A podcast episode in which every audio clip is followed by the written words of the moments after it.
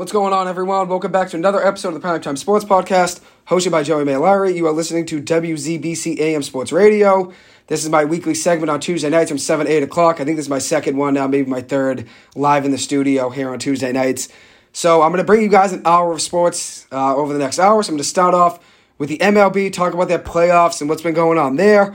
Obviously, the Phillies end up beating the Padres in five games. The Astros beating the Yankees as well uh, just a couple nights ago now on Sunday. Ended that series. Uh, tough series for that Yankees team getting swept in four games by the Astros. Then I have the Phillies and Astros. I'm going to preview the World Series, give you, my, give you guys my predictions and what I think is going to happen in that uh, big showdown between the Phillies and the Astros on Friday night in Houston on Fox. That game will be game one of the series.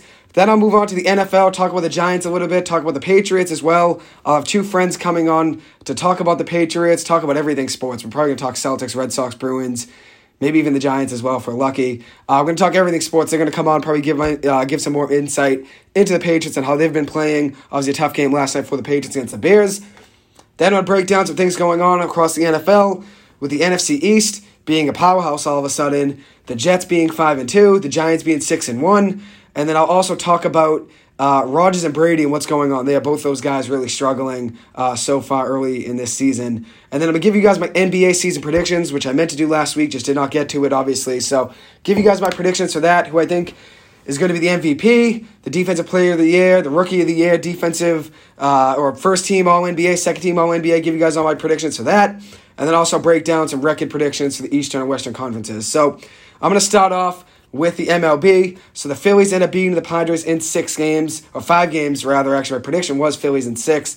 They had winning that in five games, huge for the Phillies. Obviously, now to get an extra few days of rest. Now they'll have four days of rest before they play on Friday night in Houston. Now they'll have their pick of who they want to pitch between Aaron Nola and Zack Wheeler, both those guys being aces. I think they're going to go end up going with Nola. I think he's the better pitcher of the two of them, even though both obviously are great pitchers. I would lean towards Nola since now he's been putting up great numbers. Both guys have though, so you can really justify either guy being, you know, the starter in game one. Really can't go wrong either way.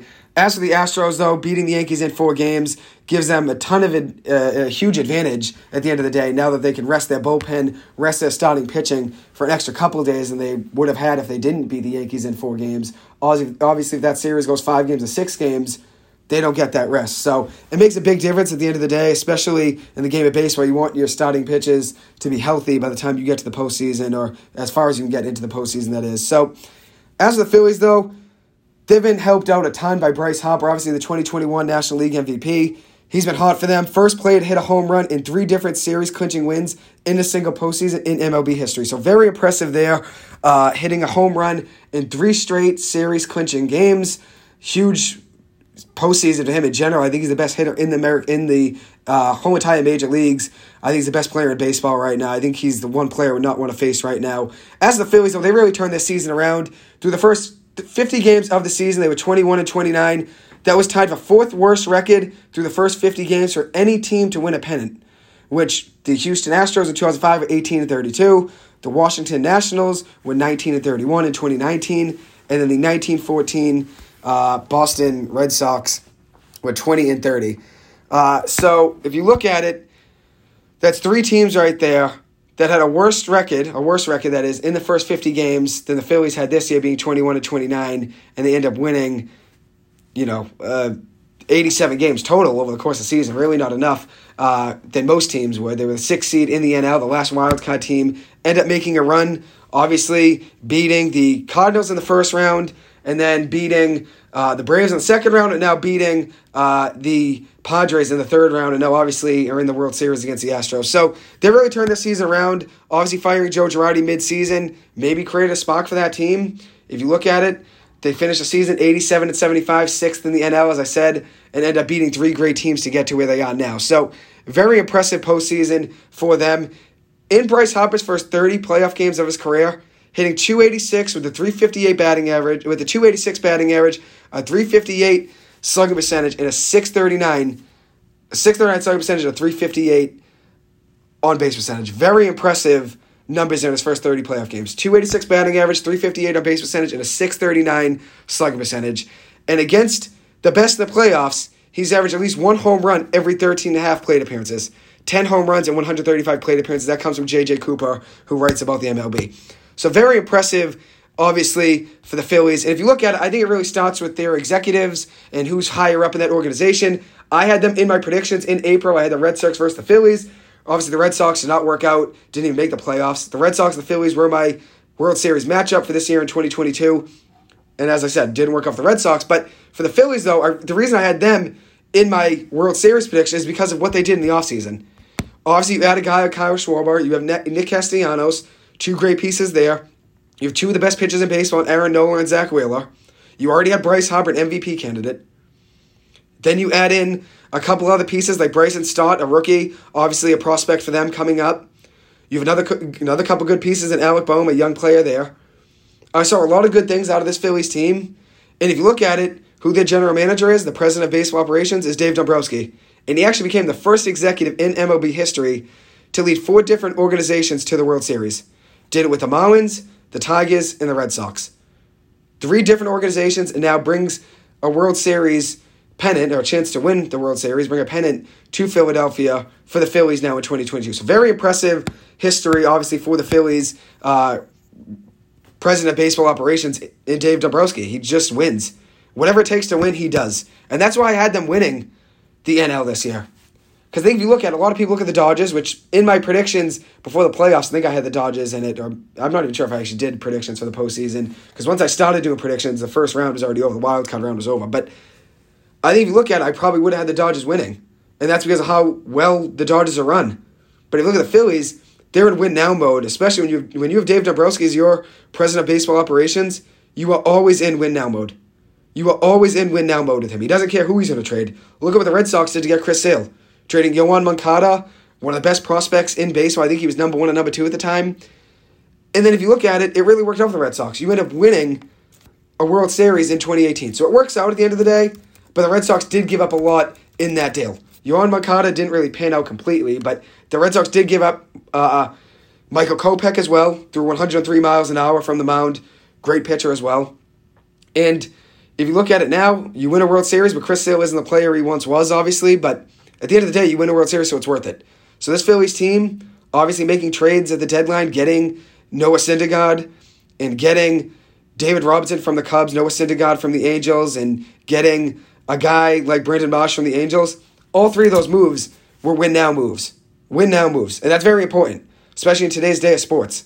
If you want to go all in, you have to go all in. And that's what the Red Sox did when Dave Dombrowski was the president of baseball operations, and now that's what the Phillies did. And that's why I had them winning the National League this year. And obviously, I think in my prediction, I think I had the Red Sox winning in six games. So at the end of the day, it's not like I had the Red Sox, you know, losing to the Phillies in six games. My prediction right now, though, is different. Is different. Obviously, the Red Sox aren't in it, so you know, it's not going to be the same. But my prediction right now is the Phillies beating the Astros in six games. And if you look at it, the Astros are a powerhouse. Fourth World Series appearance in the last six years. They won the World Series in 2017, 106 and 56 on the year, number one team in the American League. And if you look at it, they just went on a run in the postseason without losing a game. They did not lose a game in the postseason. And if you want to look at what they did in the regular season versus the Phillies, so you can base that, I guess, in your predictions the Phillies and the Astros finished the regular season versus each other. That was both of their last regular season matchups. And the Phillies ended up losing two out of three games to them. Only took one game out of three to that Astros team. So the Astros are two and one against the Phillies. And the Phillies, right now, I think are just hot. That's why I like the Phillies to win this in six games. I think what the Phillies have been doing in the postseason so far is just something that the Red Sox did in 2018, where no, no deficit is too much for that team to come back from. And that's what you want. At the end of the day, you want your team to be hot in the playoffs. And that's what this team is right now. This Phillies team, there's something gritty about this team that they're in win now mode. And you look at what their lineup's doing. Look at what their lineup's doing. Bryce Harper's hitting 419 in the postseason, 11 games, with five home runs, 11 RBIs, 39 total bases, with a 907 slugging percentage and a 1351 OPS and a 444 OBP. Miraculous.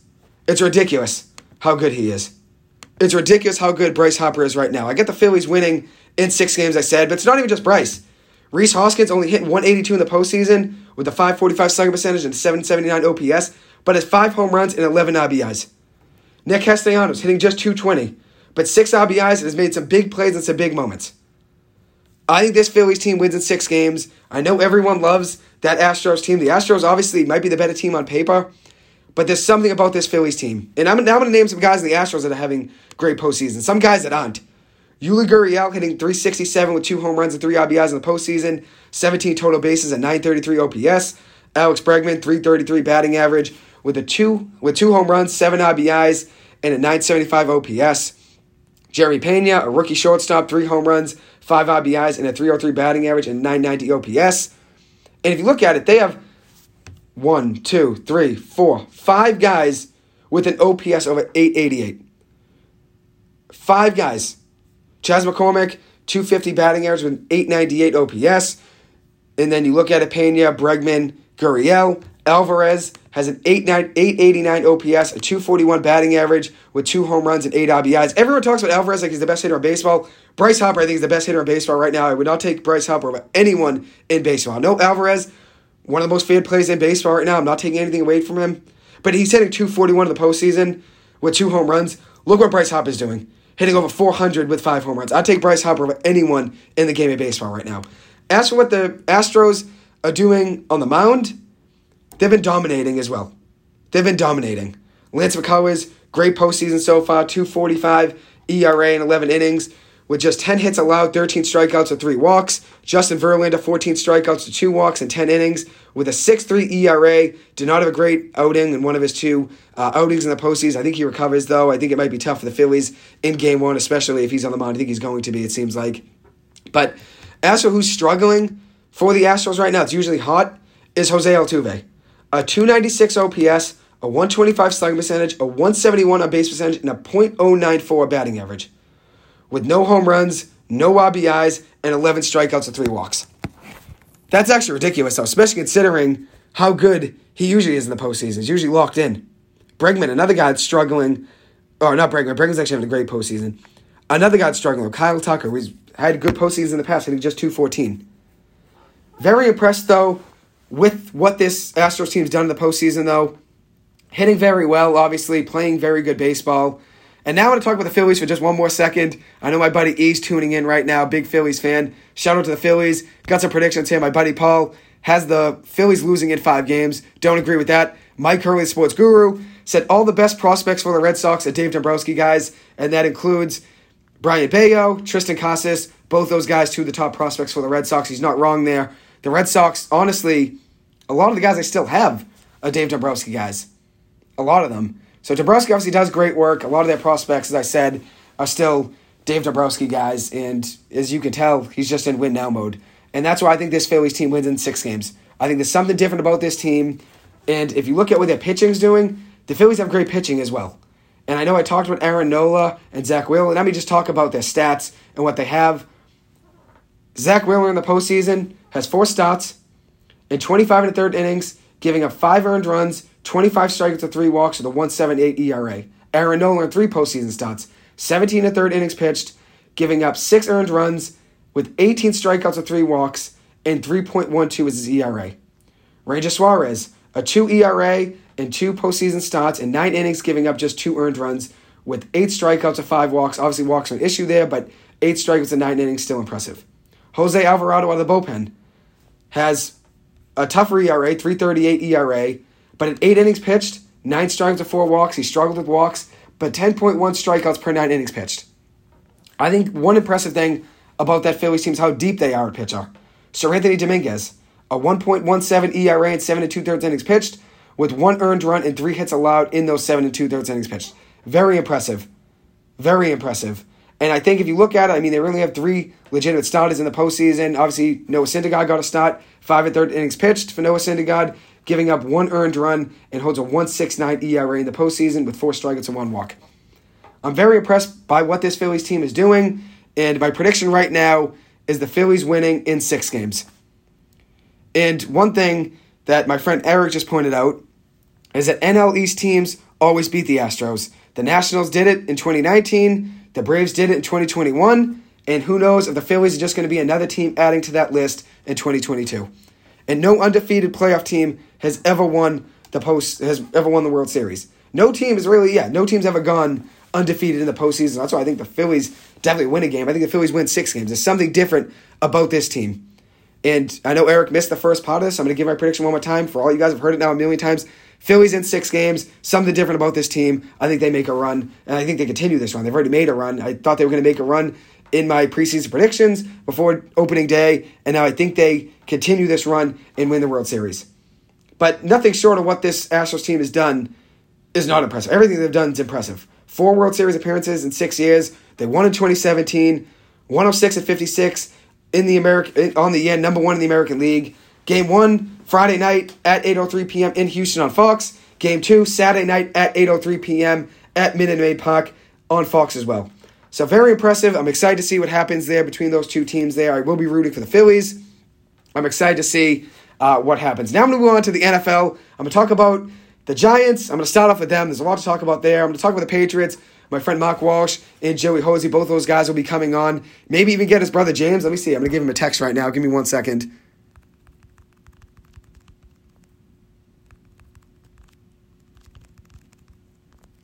And Eric just pointed out the only time the Astros won was in 2017 they cheated. Valid point there. Some valid points for both those guys right there. Mike and Eric, both those guys giving some great takes there. And hopefully the Phillies win. He can come on and maybe talk about them. Anyways, with the Giants, one impressive thing for them, they are 6 and 1. Best start since 2008. They actually had the best record in the NFC that year in 2008. Before, obviously, they had the whole Plaxico Burress incident and just went downhill after that. But Daniel Jones, 9 and 3 in his last 12 starts with an NFL lead, five game winning drives. No other quarterback has more than three in the NFL right now. Daniel Jones is 7 and 1 in his last 11 starts, in his last 8 starts, and 9 and 3 in his last 12 starts. Heading into last game was 8 and 3 in his last 11, now 9 and 3 in his last 12. He had 202 passing yards and 107 rush, rushing yards and two touchdowns and an 87.1 quarterback rating versus Jacksonville on Sunday. First Giants quarterback to have 200 plus passing yards and 100 plus rushing yards in a single game in franchise history. He's 6 and 1 on the year with six touchdowns and two interceptions with a 62.7 quarterback rating, which is actually sixth best in the NFL right now, a 90.8 passer rating overall. He's been sacked 20 times in seven games, was only sacked 22 times in 11 games last year. So even though the offensive line is getting better, he's still being hit every game, still being pressured. But his last four games, there's been progress. He's been pressured 17.6%, 18.8%, 21.9%, and 14.3% of dropbacks and snaps in his last four games. And if you look at what he's done over his last four games, very impressive. So with, with being pressured less, 663 passing yards. I know people are going to say it's not a lot. He's still very impressive with what he's doing with his wide receivers. They had five or six drops this past week. And you look at his, his adjusted completion percentages on the year 81.1%. That means if you take into account his drops and take those away, or most of those egregious drops that should be caught, Daniel Jones has an 81% completion percentage. Very impressive. And I think one thing about Daniel Jones is that he's not given any credit. He's not given any credit for what he's been doing over the last four games. With being pressured over the last four games, being pressured less, 663 passing yards, with three touchdowns, no interceptions, a 98.4 passer rating, and 218 rushing yards and three rushing touchdowns over his last four games. And look what he's been doing it against. He beat the last three NFL MVPs with Aaron Rodgers winning two straight years in 2020 and 2021, and Lamar Jackson, who won in 2019, he beat over this stretch. And Lamar Jackson was 12 0 versus the NFC before losing to Daniel Jones and the Giants. And now he's 12 and 1 versus the NFC. So I'm very impressed with what Daniel Jones has been doing. Obviously, with what he's been doing at wide receiver, all his wide receivers are hurt. Kadarius Toney's hurt. Kenny Golladay's hurt. Sterling Shepard's hurt. Just got Wan'Dale Robinson back healthy, which is great. But a lot of these pieces on this Giants team is, is are injured. And what Daniel Jones is doing with this Giants team is very impressive. And honestly, I'm looking forward to seeing what he does this week against the Seattle team. I think at the end of the day, obviously Seattle was favored in this game. I think the Giants can continue to win games that they are underdogs. They continue to be underdogs and they continue to win big games. Six and one on the year. And I think one thing you can look at for Daniel Jones is, is his progression. Five game winning drives in seven weeks. That's number one in the NFL. Four fourth quarter comebacks. The Giants are number four in the ESPN Power Rankings. Daniel Jones is definitely a big part of that. Six wins on the year for Daniel Jones, number one most, tied for most in the NFL, tied with Jalen Hurts of the Eagles. And if you look at it, Daniel Jones has cut down his turnovers. And that, that was the biggest flaw of his that everyone was talking about always turnovers. Well, look at what he had as his offensive coordinator.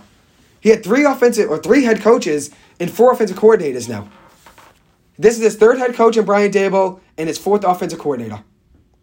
He had Freddie Kitchens and, and Jason Garrett over the last couple years, and Joe Judge as head coach. No one's going to succeed, especially with a 30th ranked offensive line and all the injuries the Giants have had and the play calling being abysmal. No one is going to succeed in that Giant system, especially with this Giant system right now. Not many quarterbacks are going to be putting up positive numbers with no offensive line. The offensive line's getting better. We're still average, but with no weapons. Everyone's hurt. Besides Saquon Barkley, I'm going to get into in a second, not taking away from Saquon. He's had a great year. But look at the Giants' receivers. Look at their receivers.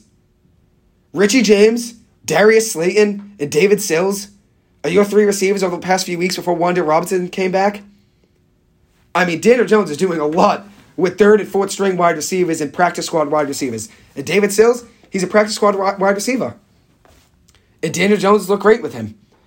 And an interesting stat I saw from CBS that I want to share really quick is that Daniel Jones's interception per attempt percentage season by season has gone down gradually. As a rookie in 2019, 2.6%. In 2020, in the second year, 2.2%. In 2021, 1.9%. And in 2022, 1.1% of Daniel Jones's passes are, intercept, are, intercept, are intercepted per attempt which is actually second best in the NFL. Tied for second best is 1.1% as his interception per attempt percentage this season. And factor in, the Giants are being led by a quarterback at Daniel Jones where everyone quit on. Everyone quit on Daniel Jones. Everyone quit on Saquon Barkley, which I'm going to get into in a second. I'm going to talk about Dave Gettleman and how everyone criticized Dave Gettleman. I'm not saying he's a good general manager. Dave Gettleman was not a great general manager, but a lot of good things he did in hindsight weren't appreciated in the past. And I did appreciate Daniel Jones being picked at sixth overall in 2019, Saquon Barkley being picked at second in 2018. Both of those he hit on. And I've been saying now for the past year or two that you give me the sixth pick in 2019 or the second pick in 2018, I'm taking Daniel Jones and Saquon Barkley, both of those picks, 100 out of 100 times. Dave Gettleman, which I know he's not listening to this, very low chance he's ever going to hear this from me, but if I ever got the chance to meet him, I would say, you drills both those draft picks. And what he failed at was surrounding those draft picks with what could help them succeed. And what he did help them with was get Andrew Thomas, a prime left tackle with a fourth overall pick in 2020. Great draft pick there. But what he failed at was surrounding with coaching. And maybe it wasn't Dave Gettleman as a general manager. Maybe he did great. Because you look at what he did over the years. I'm going to break down some of his draft picks. Saquon Barkley in 2018. Daniel Jones in 2019. Dexter Lawrence at the 17th overall pick in 2019. DeAndre Baker with the 30th overall pick, trading up a ton of picks to get him at 30th overall in the first round of 2019. Obviously, great cornerback out of Georgia coming out of college. Things did not work out for him in the NFL, obviously, with off the field issues. But those picks right there, three out of four he hit on. Saquon Barkley, Daniel Jones, Dexter Lawrence. Three out of his first four first round picks he hit on. And you're looking at who's best in the Giants right now. Those three guys are the best players on the Giants right now. Daniel Jones, Saquon Barkley, and Dexter Lawrence are the three best players on the Giants. And then I'm going to keep going. Andrew Thomas in 2020. Great draft pick. Once again, probably the third or fourth best player on this Giants team. 2021. Trading down for the 11th overall pick so the Bears could take Justin Fields. Getting the 20th overall pick, taking a very talented wide receiver Kadarius Toney, has not been on the field much at all. Who knows what that problem is really right now? I mean, it's maybe just Kadarius Toney doesn't want to play. I don't know. Very talented player though, so I do like the draft pick. And you look at what he's done. Kadarius Toney was on the field, very shifty receiver. So I know what Dave Gettleman was doing there. Obviously saw a playmaker and said, okay, let's help Daniel Jones and give him the playmaker he needs. And that's a great draft pick if he were to be on the field, but he hasn't been, obviously. But trading down from 11 to 20 and getting Kadarius Toney let the Giants take three really good players. We got the seventh overall pick of the 2022 NFL draft, grabbed Evan Neal out of Alabama, a prime right tackle, which I'm going to talk about in a second, which I'm going to talk about now while I'm here. Evan Neal now going to be out the next few weeks with a knee injury, but from week four to week six, in 89 pass block uh, pass blocking snaps, he only allowed one snack, one sack, one sack in 89 pass blocking snaps from week four to week six. Evan Neal was just turning around his season, and that pick the Giants wouldn't have had if it wasn't for Dave Gettleman trading down. I don't know if Dave Gettleman would have taken him. I'm not saying Dave Gettleman did everything right as the Giants general manager. He didn't. He didn't do everything right. No general manager is going to go 100 for 100. And one thing my sister just pointed out, the Giants did draft Darius Slayton, who was our best player on offense besides Saquon Barkley this past week and Daniel Jones. Darius Slayton we drafted with Dave Gettleman. That was in 2019. It was a late round draft pick. Fifth or sixth round was Darius Slayton. He took Evan Neal, you know, turned that draft pick into Evan Neal. Obviously, I don't know if he would have taken him. Obviously, Joe Schoen's the Giants general manager now. He ended up taking Evan Neal with the seventh overall pick. But I'm just breaking down what he's done. Trading down with that 11th overall pick allowed the Giants to take Kadarius Toney at 20 and then grab Evan Neal at 7th overall, take Daniel Bellinger in the 2022 NFL draft, and then I believe Aaron Robinson as well. I believe Aaron Robinson was in that trade as well. And if you look at it, that Giants deal really worked out for us. Really worked out for us. You got the 2022 first round pick from the Bears turned into Evan Neal, the 20th overall pick in the 2021 NFL draft that turned to Kadarius Toney. the 164th overall pick in the NFL draft in 2021, which I believe that turned into that wouldn't have been Aaron. He was a third overall, third round pick. That might have been. Hmm, I'm not too sure what that draft pick was. Let me see. But a lot of good things came from Dave Gettleman's era, and a lot of things we have now were from Dave Gettleman. A ton of things that the Giants have right now were Dave Gettleman draft picks. And if you're looking at this team, for the most part, everything everything was Dave Gettleman. What we have, a lot of the things were Dave Gettleman draft picks. So at the end of the day, you're going to look at the Dave Gettleman era and see all the losses. Yes, the Giants were not a good football team with Dave Gettleman as their general manager. Yes, we weren't. We were not a good football team. But with a lot of those draft picks, these are only first round picks. Look at it in the second round. Azeez Ojulari, great draft pick in 2021. Xavier McKinney in the second round of 2020, an unreal draft pick. Tae Crowder, seventh round pick, Mr. Irrelevant draft pick. He was taken last pick of the NFL draft in 2020 and is one of the best tacklers on this Giants team. Has 37 combined tackles through the first seven games of the season. And over his career now in three years, 224 combined tackles with 105 assisted tackles and two sacks. Very productive for a guy that was Mr. Irrelevant out of Georgia in the seventh round. And he had one of the best hits of the season, actually, against Derrick Henry. I've never seen Derrick Henry get hit as hard as he did in week one by Tae Crowder. So a lot of things came from the Dave Gettleman era. You're going to look at some of the misses. There's a lot of misses. Don't get me wrong. Giving Nate Solder four years, 64 million, did not work out. And I think it was for 62 and a half. I think it was. Let me see. I'm going to make sure. I always want to be right. He gave Nate Solder four years, 62 million, which made him at the time the highest paid offensive lineman in the league, the highest paid tackle in NFL history. I believe in guaranteed money too, 35 and 35 million guaranteed. It's a ton of money there. Obviously, it didn't work out, but he took a shot. I respect it. You got to take a shot sometimes.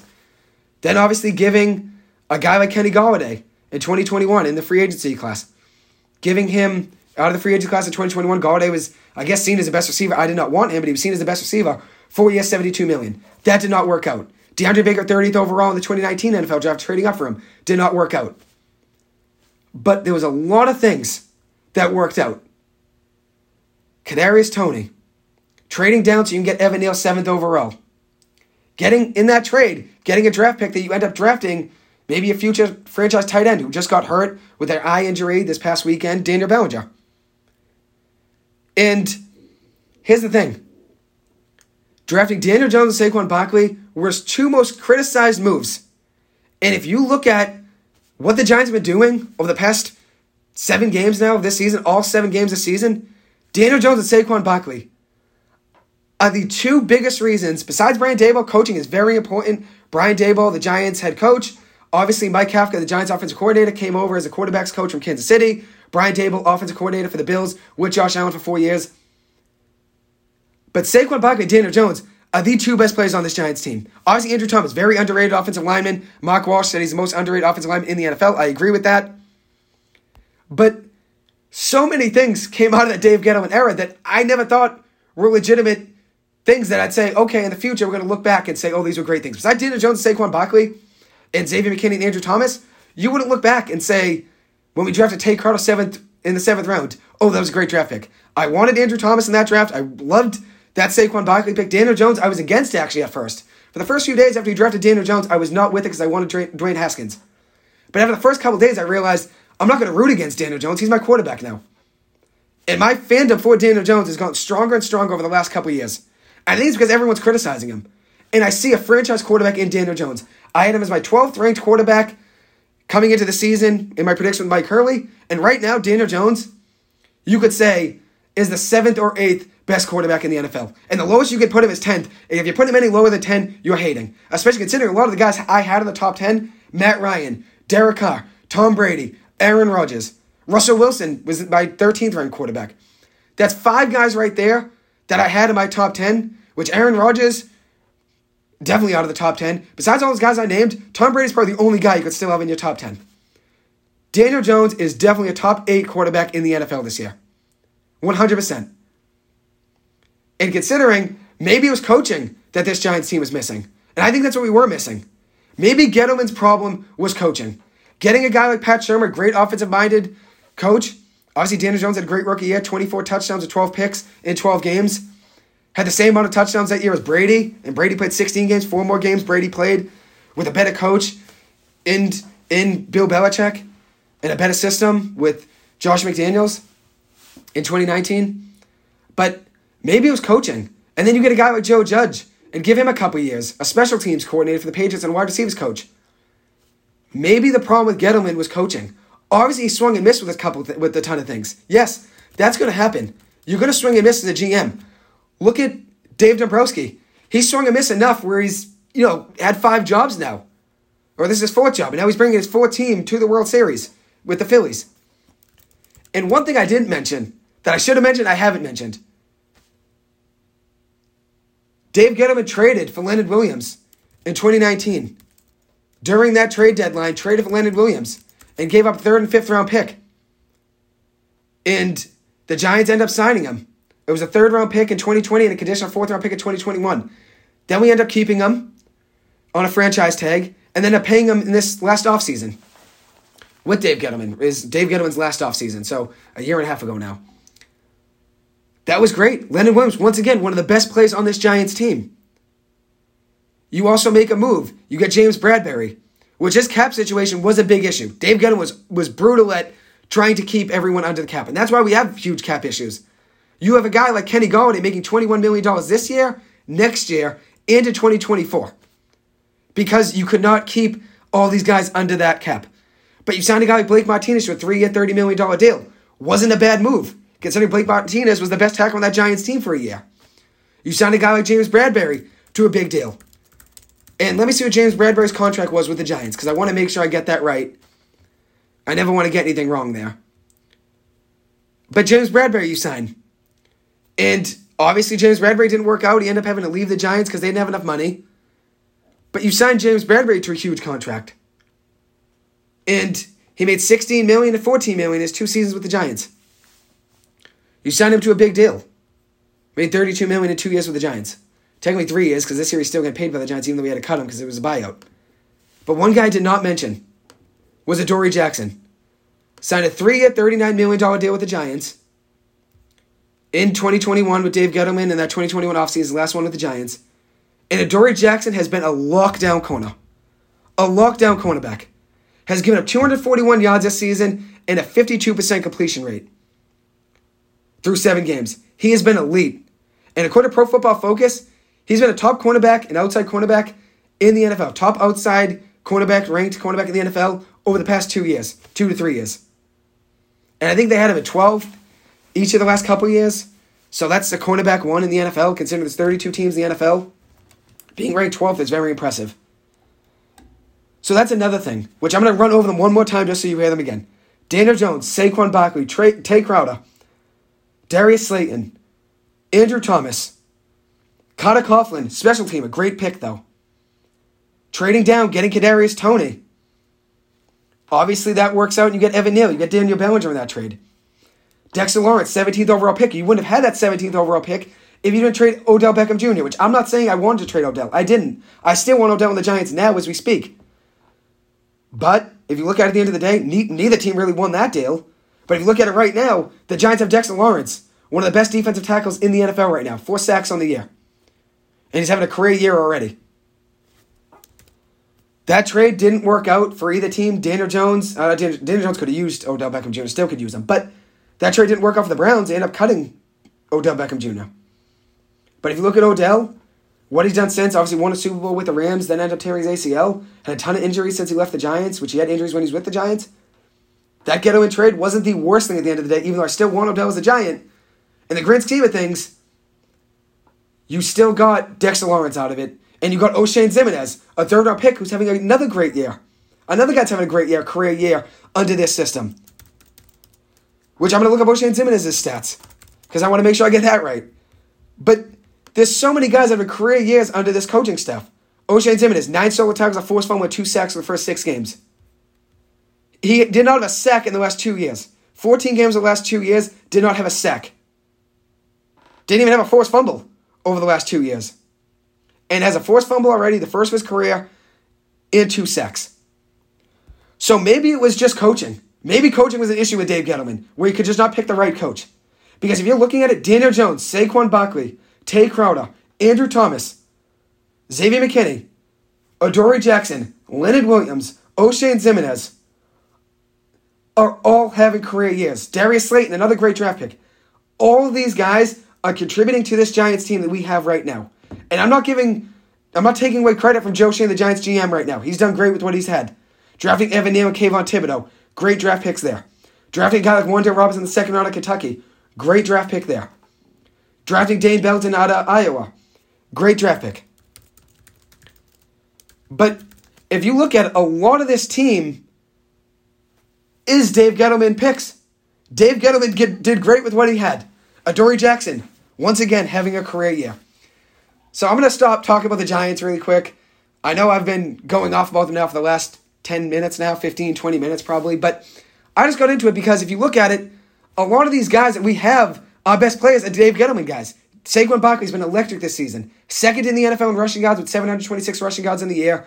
Jones and Barkley each had 100 rushing yards on Sunday, 270 combined yards between the two of them. First Giants teammates to go over 100 rushing yards each in a game since 2010. Saquon Barkley, 906 rushing yards from scrimmage this year, with nearly 100 more than any player in the NFL. Nick Chubb is 807, so 99 yards more Saquon has than Nick Chubb. But, anyways, maybe it was just coaching that was the issue with Dave Gettleman. Because there's a lot of things that you look at there, which I've been messing around Mike Hurley, the sports guru, for years now, saying Dave Gettleman was ghetto god. Maybe at the end of the day, Dave Gettleman did a lot of good things, and maybe coaching was a big issue. Obviously, DeAndre Baker did not work out in the first round, trading up, getting him at 30th overall. Obviously, Nate Solder giving him the highest contract for a tackle in NFL history did not work out. Obviously, giving Kenny Golladay four years, 72 million didn't work out. But there's 10 other things that I just named that he was criticized for heavily. ESPN, Fox Sports, Colin Cowherd, Ryan Clark, Dan Orlovsky, Stephen A. Smith. So many guys get on ESPN and Fox Sports. Still, Dan Orlovsky yesterday still not giving credit to Daniel Jones. They gone on ESPN for years, not giving credit to Daniel Jones and Saquon Barkley, and at the same time taking jabs at Dave Gettleman, which rightfully so. He was not the best GM. But when you're saying Daniel Jones, Saquon Barkley wasted picks at second and sixth overall, you're taking a jab at Dave Gettleman, and no one's giving credit right now to Dave Gettleman for a lot of this team that he put together. They are Dave Gettleman pieces. So, lo and behold, there's my Giants talk. Just went off for 20 minutes. Didn't mean to at the end of the day, but now I'm going to have, which I'm going to cut some of the things I was going to talk about. Maybe I do my NBA predictions uh, in a podcast episode. Maybe I'll talk about uh, some other things like the NFC East, which maybe I'll talk about that really quick. NFC East, weakest division in the NFL for the last few years. They're 16 and 3 between the four teams the Giants, Commanders, Eagles, Cowboys. Combined 16 and 3 outside the division this year. The NFC East is a combined 20 and 7 on the year. And the top three teams, the Giants, Eagles, and Cowboys, are combined 17 and 3. Obviously, Eagles 6 and 0. Very impressive year for them. Uh, my buddy E is listening. I the Eagles actually first in the division uh, in my predictions. So very impressive for that Eagles team. I had them winning the division this year. And one other thing, I had the Giants, I think, at nine or uh, 10 and 7 in my predictions, or that might have been my sailing 10 and 7. I had the Jets at 9 and 8 in my predictions, actually ahead of the Patriots. I think I had the Jets at 9 and 8 and the Patriots at 8 and 9 which is playing out right now. The Patriots are actually fourth in the AFC East. The Jets right now are 5 and 2 in the year. The Giants and Jets had the worst combined records in the NFL from 2017 to 2021. Now are combined 11 and 3 on the year. Giants, Jets, and Bills, maybe it's the year of New York sports. The Giants, Jets, and Bills, 16 and 4 in New York sports in the NFL. Because I know some other teams didn't work off the Yankees, obviously the Mets. But the combined football teams in the NFL for the New York teams, 16 and 4 Giants, Jets, and Bills. The Giants and Jets had a combined eight wins last year overall. They already have 11 wins through the first seven weeks. Anyways, now I'm going to move on. I'm going to get my friends now on. Uh, hopefully, they come on, talk about Bailey Zappe, Mac Jones. Uh, we'll see what their opinions are on that. Uh, now, give me a second here just to get them on, uh, and hopefully, you guys enjoy it. Uh, this will be my call in uh, part of the episode.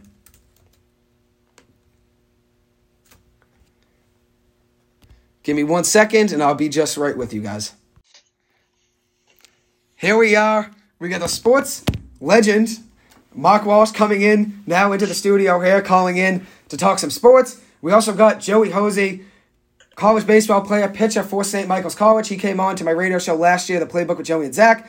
Talked about the baseball season. He'll be back on, obviously, to preview this season as well. I'm not sure what my nickname was for you. I know Mark Walsh. you got the legend Mark Walsh. you got the sports guru Mike Hurley.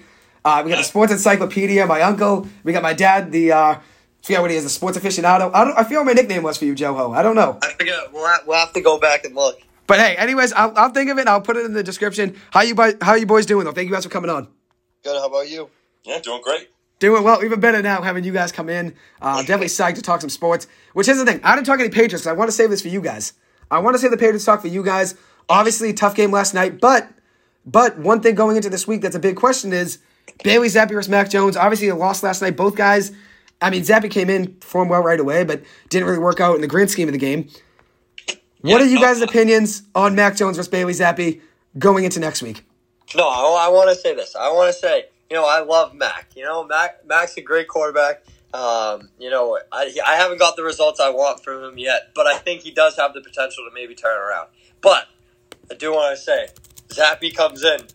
He just, he, you could tell he just got the dog in him. He's ready to go. Like when he comes in the game, he's ready to go. And I know it faded a little bit at the end of last game, but I'm just saying, he comes in the game, he's ready to go. He marches down the field twice. He's slinging the thing all over the place, like he's like he's been throwing the ball for 50 years. Like like I don't want to say it yet, but just like he's somebody else that used to play for New England, and and I just want to say that's great. Like you know we that that we back. Yes, sir. I'm back. That's my fault. It's my computer. If I tap like the side of some like glitch and the thing just goes off. So keep going. No. So you said Zappe was slinging the ball around, looking good. Obviously, things are looking up. Go ahead. Exactly, and that's what I'm saying. And I, and I think that honestly, Bill Belichick is used to having a quarterback that can make those throws, that can that can make a throw without putting the ball in harm's way. And I think that honestly, Zappe's done that a little bit better than Mac Jones in in this season, at least. I mean, but I mean, Mac Jones obviously has shown flashes. So the way I see it is, I, I think you got like you put both of them out there, see what each of them keep doing, and kind of ride it out like that, and just whoever wants to play and whoever wants to win is going to be our quarterback. I like that. Mark, what do you think, kid? Let's hear your opinion. I don't mind that. I came on last week and I remember I talked to you and I said when when asked whether or not the Patriots had a quarterback controversy before Monday night, I think the, the best way to describe it was almost. And I think what happened last night was now there is actually a quarterback controversy. You put both guys in the game. Uh, it looked like for a second Zappe was going to bring us back from the dead against Chicago, and it didn't happen. I think that was honestly the worst case scenario for the Patriots. Not only did you get blown out against a team who was an absolute embarrassment coming into that game, but they had 10 days to prepare against you between Monday Night Football, or Thursday Night Football the week before to Monday night last night. And they used all 10 days, and they were prepared for everything that the Patriots threw at them, except for the first two drives with Zappe. Yeah. I don't know if it's Mac Jones and it's just like a sophomore slump, or if the play calling is just feels that much better when Bailey Zappe's on the field, uh, just when they have been able to move the ball, like the last two and you know two drives of Bailey Zappe football in New England. Um, because after that Jakobi Meyers fumble, I just feel like you know the the team is deflated. But if the Patriots are, are, you know, looking to turn the season around from this point, which you know you're on the bottom of the division basically, Three and just- four, but I mean it's not over yet. Season's not over. It's not completely over yet. I mean, I don't want to write them off entirely. I know I came on the show before and said you know they'll beat the bad teams, and it looks like they make a turnaround. But if you lose to a team like Chicago, like they did, it doesn't feel good. I want to see Bailey Zappe get the football off rips next week. Do I think it happens? I, I have no idea. Belichick has made sure to seem I, I want to say leave everything up to mystery, but we'll see. I gotta surprise you guys a second too. Keep going, Joe. I want to say this. I want to just say, look, when Zappe's in the game, the ball's moving, and and all I'm going to say is I I haven't really seen how Mac Jones can do that, and I just want to say, and as a Boston fan, this kind of hurt because Mac Jones, we have him. He's he's been our guy. You know, we've been trying to make it, so he's our guy. And I mean, he gets three drives, and everybody in the stands is is just screaming Zappe. We need Zappe. Yeah, that kills his confidence. That kills his confidence. Now you lose him. As a New England fan, that hurts. But I'm just saying, until Zappe proves not to be that guy, let him ride. Here's the thing. I, here's how I feel about it with Zappe, which I like Zappe. Nothing against him. I'm rooting for him. I always root for an underdog. I think Mac Jones started going into the season. I think Zappe, before this week, fell into two really good situations against two bad defenses in Detroit and Cleveland. They never trailed in any game. He never really had to have any pressure on him. They went in with lower expectations as a third string quarterback, especially being drafted out of small college. You don't really have the higher ex- highest expectations being a you know fourth round pick or whatever he was, third or fourth round. I think it was fourth round. But when you're a fourth round pick, there's not really the highest expectations for you as a third string quarterback when you step in. So the playbook is a little bit easier on him. I think things were a little bit easier on him than they were on Mac. I think they expected more on, of Mac going into this season. So I think it was really really a lot harder on Mac pressure wise. I think one thing you look at, Zappe did start the game hot yesterday, like you said. I think he was five or six or 106 yards and touchdowns in his first drive or two. Second drive, third, uh, third, fourth drive after that. Obviously, finished the game 14 22, 185 yards, a touchdown, two picks. Mac, 3 of 6, 13 yards, no touchdowns and a pick. One thing, though, that I think that the Patriots had a problem with us, and now I think kind of put themselves in a tough predicament, is when you bench Mac Jones, whether that was the plan or not, you lose his confidence, and now even Bailey Zappe, you might lose both their confidence just with Bailey Zappe not knowing if he's going to be the starting quarterback. Now, I don't think you can do a half and half thing. You got to have both feet on the same side at the same time. I think you might lose both guys' confidence. Definitely Mac. I think Mac's head's now going to be out of it. I truly do, and I, I wish nothing but the best. One. I like Mac. Um, but one more thing, one, one second before I uh, add anything, I do have a surprise for both of you guys. James Hosea will be joining the call. I'm adding him right now. No. Um, I wanted to tell you guys. I told him I'd text him a second, but I uh, didn't want to interrupt you guys talking, so I said to him I'll let him. I'll get him in. Here we are, Boston legend James Hosea on the call. How are we doing, James?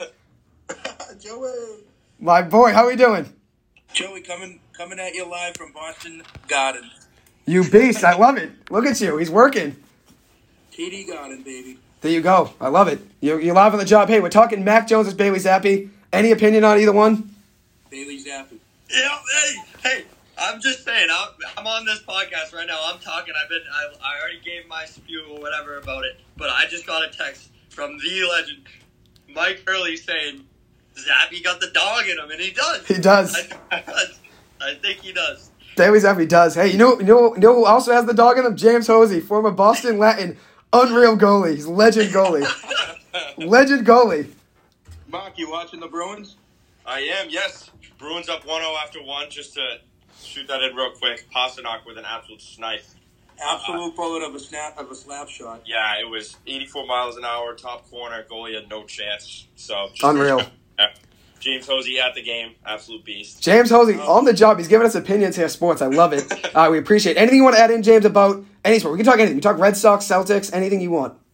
Sure. I just want to add in that Joey went against my um, advice and put San Francisco's D in for fantasy this week. Joey, what are you doing? four. Going up against the Chiefs, I asked him, "What are we doing?"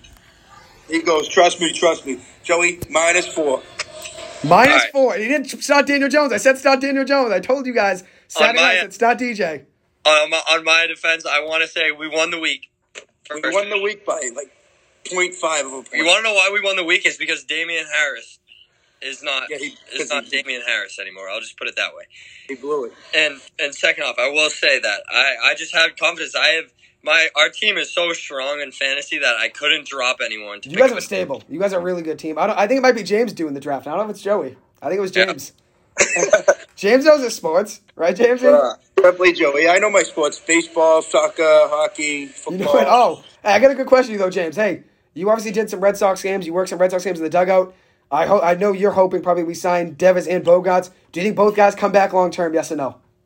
No, Okay. the Mo- Sox, the because the Sox have a history of letting good people go. Mookie Betts. Mookie Betts. Mookie Betts, how about uh, Vázquez? Vázquez is in the World Series right now. You're right. It's a good point. I Starts- didn't mention starts- Vázquez in the World Series. Good point. Yes, starts to the year as a Red Sox on the Red Sox, and I don't know. We we, we have a history of doing that, don't we? I haven't- think Devers. I don't think. I, I think Bogaerts. Bogaerts leaves. I think there's no chance he comes back. I'd be shocked. I mean, I What think did we that- give up? What did we give up? Uh, what did we get for Schwarber? Trading Schwarber. Nothing. We, we, we traded. um, we traded a random prospect to get him, and then he left in free agency. Just walked. We just let Yeah, him walk. agency. He's in the World Yeah, Series. it- Homers in the MLB. Yep, the most in the year. NL. Yeah, number number two in the uh, major leagues. But Yep. uh, and then and then he hits the and then he hits the furthest hit ball at Petco Park. he did. he did. We traded him for a bag of Cracker Jack.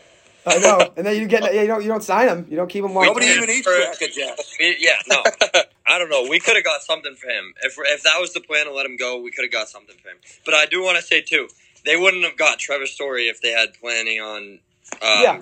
Xander Bogaerts. In my The, opinion, So- the, Yeah, the no, Sox I- were saving. The Sox were saving money so they could give out bobbleheads before the game. what? Hey, Aaron Judge. Percent chance he becomes a Red Sox. It's a good question. Dude.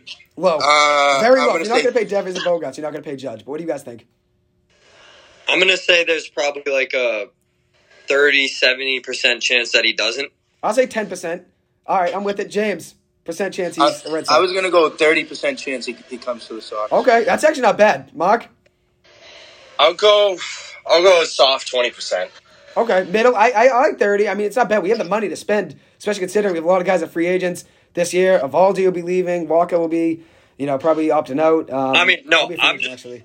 I'm just gonna say. I think the Red Sox need to be looking at arms. We need pitching. Yep. Uh, you're not going to go anywhere in the MLB if you don't have three guys you can consistently put out there, and maybe that that fourth, like that fourth or fifth guy coming out of the bullpen rotation, that you like maybe have a good start, but you need three solid guys you can have somewhat confidence putting them out on the bump. I have a stud Joey. right now, free of charge, that already works at the Red Sox games in the dugout. James Hosea, bring him out of the bullpen. Bring him out of the So, so bullpen. Joey, Joey, I was just going to say that I have worked in the dugout, and I actually heard that they were talking about this um, right-handed pitcher's uh, sidearm out of Burlington, Vermont, right now. Ryan Ozzie. Ryan Hosea, baby. Get him on the call. think- Where is he? We maybe would have at least not been last place if Ryan was pitching for the Sox. Yeah, You're not wrong. agree. You're not You wrong. got Tommy. John. I mean- he's, back, he's back and better than ever. He I mean, I'm just saying. I think you could have went anywhere in Boston and found somebody working in an office that could have pitched better than they pitched this year. All right, Jacob Curley. Yeah, honestly, go to, go to Staples. I mean, it would have been a it would have been a, a speed difference at least. Jacob Curley. Hey, I, I got a good question for you guys though. Um, and this is now switching back to football. Tom Brady, Bucks lose to the Panthers this weekend. Is the Brady era in the NFL coming to an end? Absolutely, and I'm so happy to see it, Joey. I Okay. just want to say I'm very disappointed for him. He gave up his wife, his kids, his family, his dignity, his his legacy is you know coming coming up on him. Like you know, it's not it's not even touched yet, but I'm just saying it could be. And I'm just saying he's he's just disappointing to see. That's him. what you get when you don't shake someone's hand because you get a donut in one and napkins in the other. Joey, you know he did that to our dad. Seriously. He Yeah, was living in Marina Bay. He Used to go to the Donkeys in, in on uh, Gallivan Boulevard, and my dad went to shake his hand. He said his hands were full. That's actually tough. I never knew that. You know, I never liked Brady anyways. Now I like him even less. It's great. Yeah, but Joe, but Joey, you, you got to respect his talent. No, I do respect the talent. I think over the last couple of years, I respected him more. Uh, Mark knows I drafted in fantasy last year, so that was a start.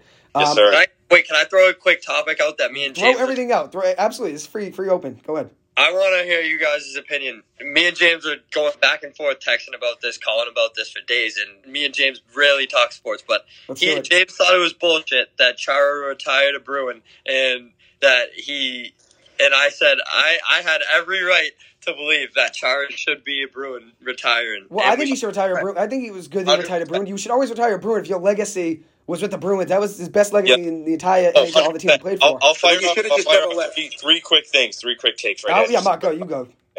One, Char's best years, his prime, his only Stanley Cup. He wore the C in Boston, lifted the cup, the highest it's ever been held. Boston in legend. 2011.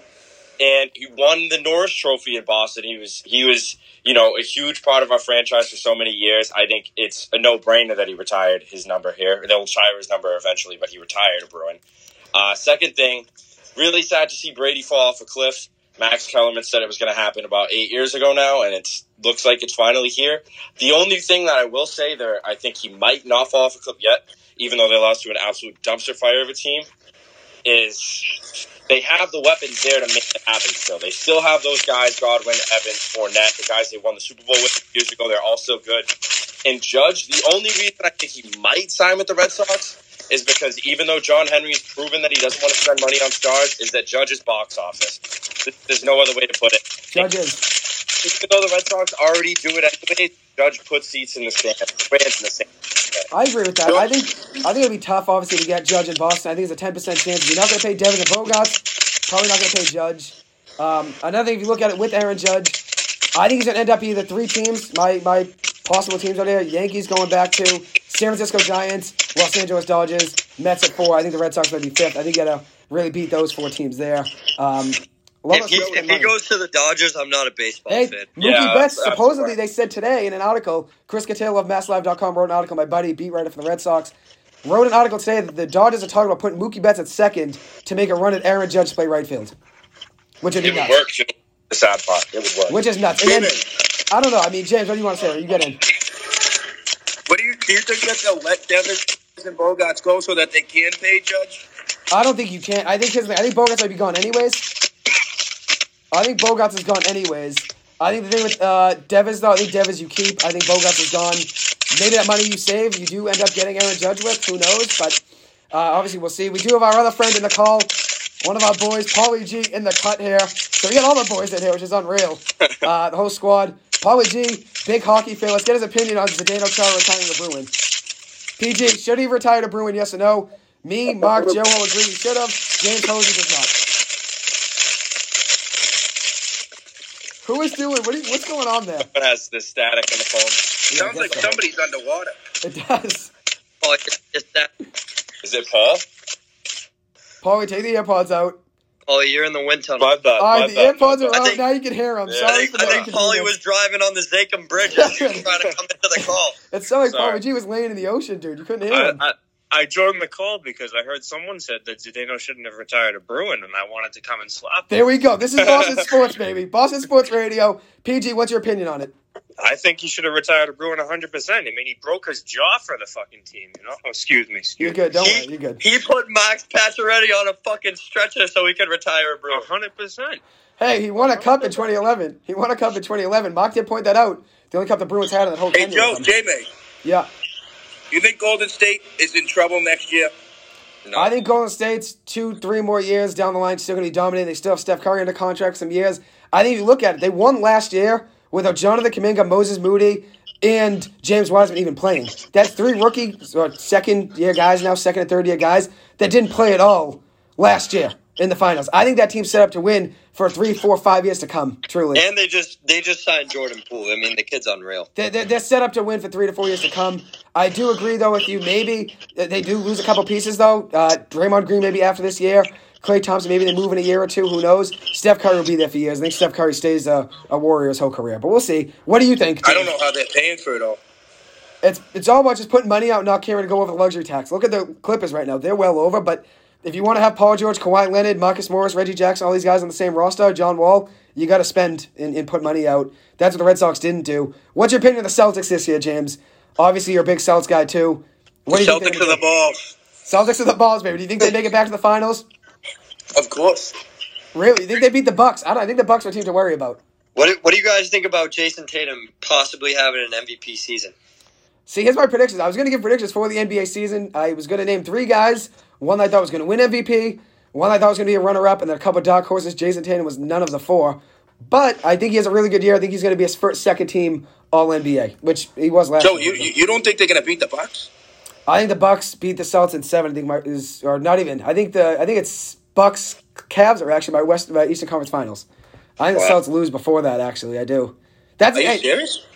honest opinion. I get on it. Mark knows I give opinions that sometimes against my teams. I mean, I come on and give my honest opinion. I do think the Bucks are a better team. I think the Cavs team, very young team, very deep, and, and have a lot of star talent. I think they were to be. I think they would be the Celtics as well. Um, just my opinion. But what do you think, though, James? You think the Celtics beat the Bucks? I don't know. I, I, I yeah, I do. I absolutely do. I think Khris Middleton would have made a big difference last year. I don't know, I agree. but I mean, at the end of the day, you don't know. Obviously, that's tough. I know. I know Mark's a big Celtics guy. Joey too. What are you guys' opinions on the Celtics? Do they make it back to the finals this year? Do they make- the Eastern Conference Finals? What do you guys think? James, I hasn't want made the Eastern Robert Williams to come back. That's the X Yeah. factor right there. Great point. That is. You know what I mean? What's he out for? Two? What did they say? A couple, Couple months? months or something? January-ish, right? Somewhere around But January. how, how do you say a couple months? It's crazy. I know he's had a lot of injuries over his career already. Young career, he's been hurt a ton. But No.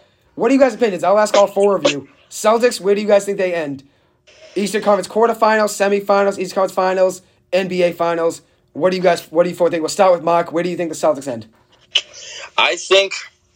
I think the Celtics can go back to the finals. I think the Bucks have a down year. I'm I'm big on them. I respect still. that. Um, you know, Khris Middleton, I do agree he would have made a big difference last year. The only thing I think that the Celtics problem is is that um, you know, you, you lose Ime who who coached them and got them to the finals and and I think Mazzulla is still unproven. I don't know how much of a hold he has in this team, and you know how the NBA is. Uh, but I do think the Celtics are the team to beat in the East right now. Sure. They definitely can, but I, I take them to go to the finals again. I don't. Yeah, I'm not. I'm not saying I, I don't like the Celtics. I like the Celtics. I still think they can make a run. I just think the Bucks team's better, and I think the Cavs are just a rising team. That's why I had them in there. You got to mix it up with your predictions too. I had the Red Sox in the World Series, and that didn't get us anywhere. So can't have it.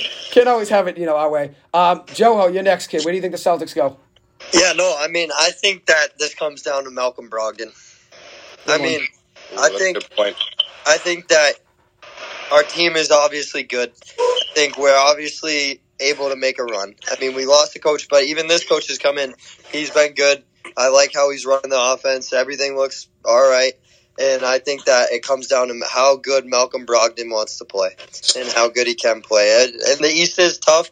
I think, uh, you know, obviously teams teams like the Cavs getting Donovan Mitchell, all that. I think that all plays a factor in it. But The I Heat, just, Sixers, Bucks. Yeah, this is talent. Yeah. right.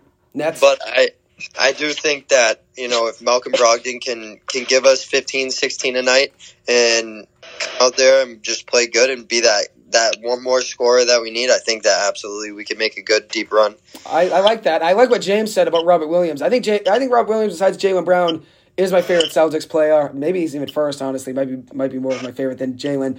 I would agree with James. Maybe it relies on an X factor like Robert Williams. James, where do you see them going? Do you see them going to the finals? Do they win? Yeah, at least the Eastern Conference Finals. Eastern Conference. Okay, I got you. I respect that. I But uh. I think they could be in the NBA Finals again. But it, like, it's going to be hard, just like last year. It's not just going to be. It, it, it would go all the way to Game Seven.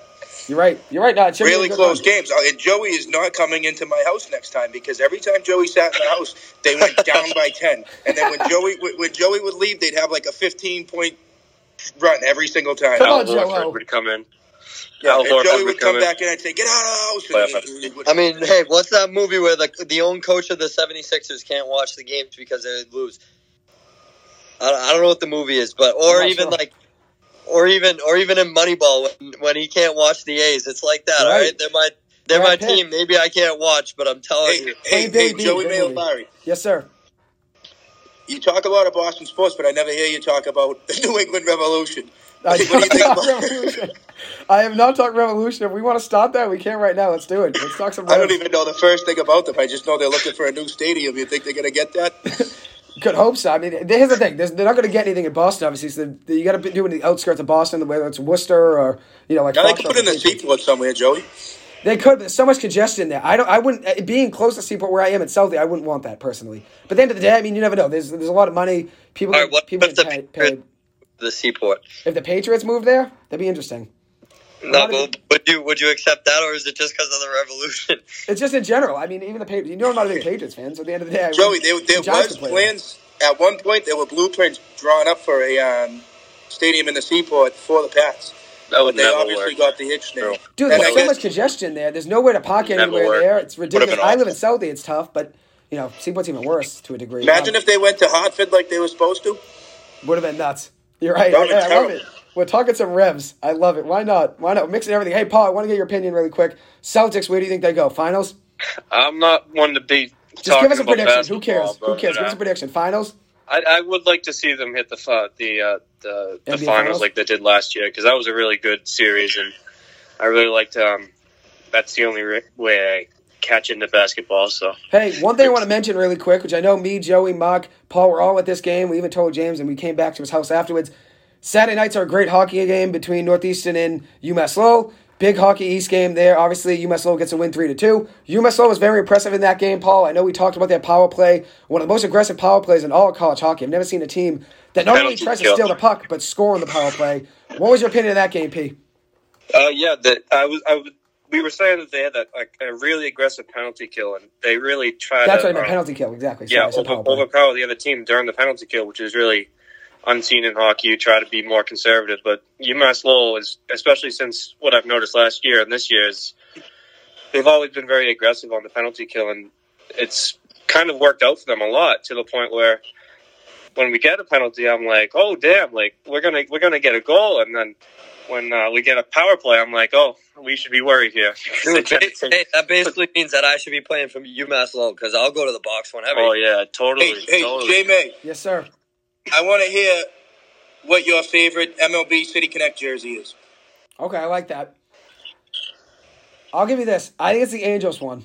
I love the LA Angels one. I love Joel's already shaking his head. I love like that logo. You know, they have the number in between like the what is it, home plate or whatever, on that right corner. I think that's so sick.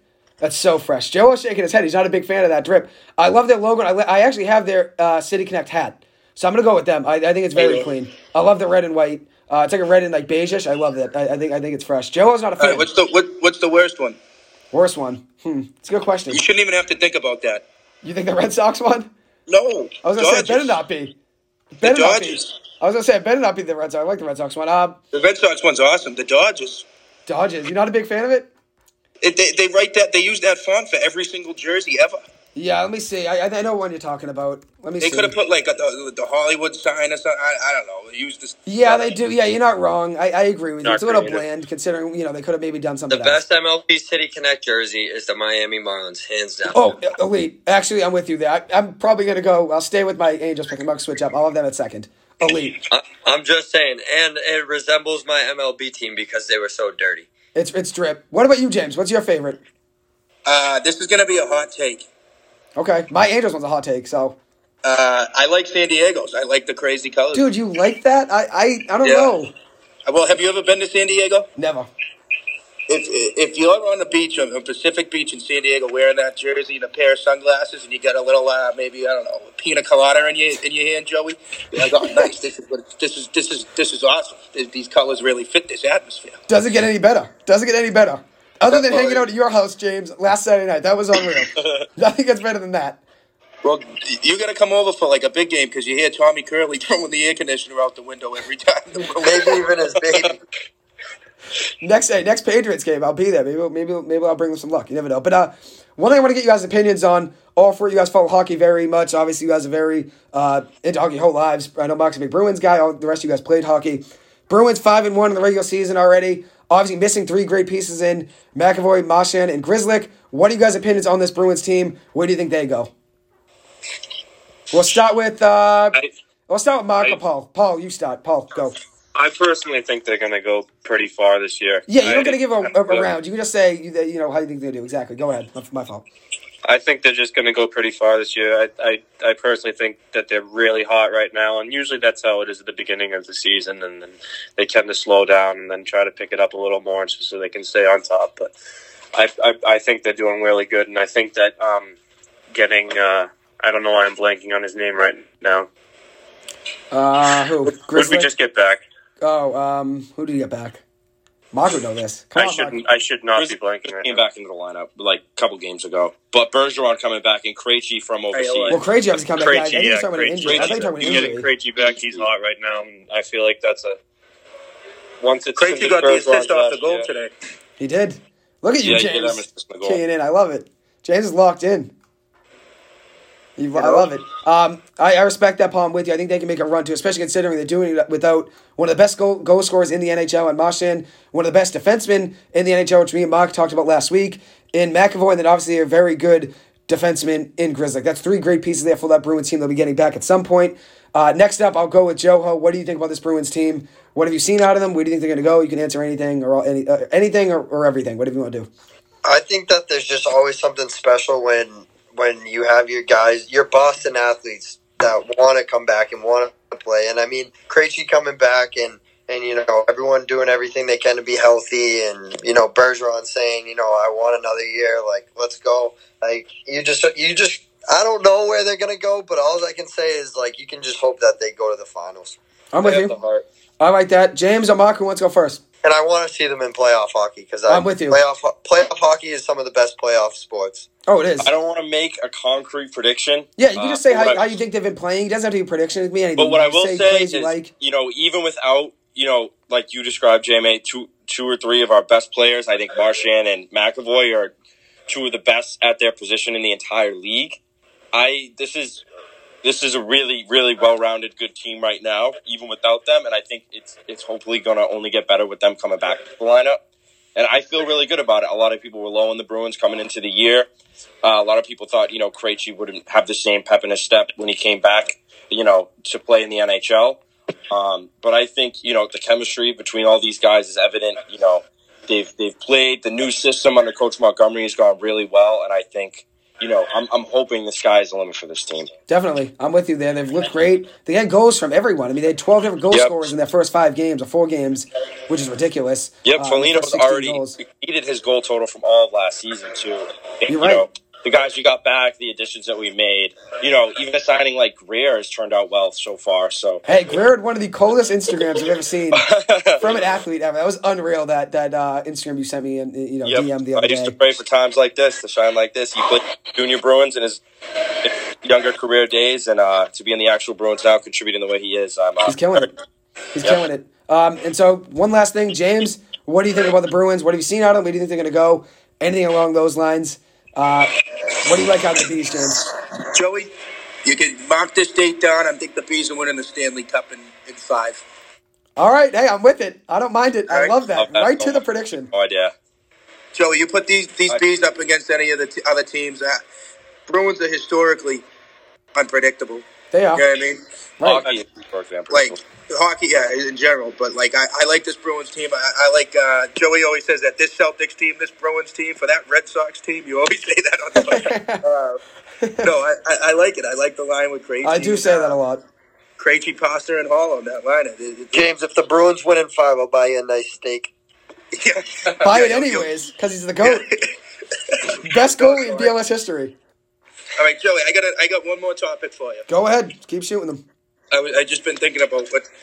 So, one of my roommates is from Ireland, and the other, his parents are both from Ireland, mm-hmm. and they wake up every, I think, Monday morning. I think, I don't know for sure, and they watch the Premier League. Sunday mornings. Sun, early Sunday Sunday, morning. morning. Yeah, early Sunday morning. And they watch the Premier League, and one of them is diehard Liverpool, and the other is diehard Manchester City. Yeah, rivals there. And so, what are you doing? Where are you going? Because they're going to be listening to this one. So, what, what, what do you think? All right, here we go. that? Listen, my sister's a big Liverpool fan.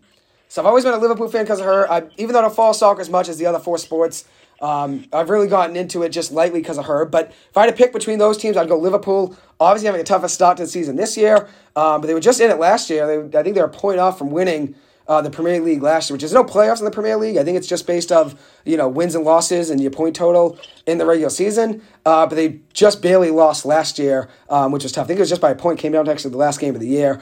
Um, but they started out cold this year. I think they started out, I think it was 0 2 or 0 3 or something. Uh, won a game or a couple games since then.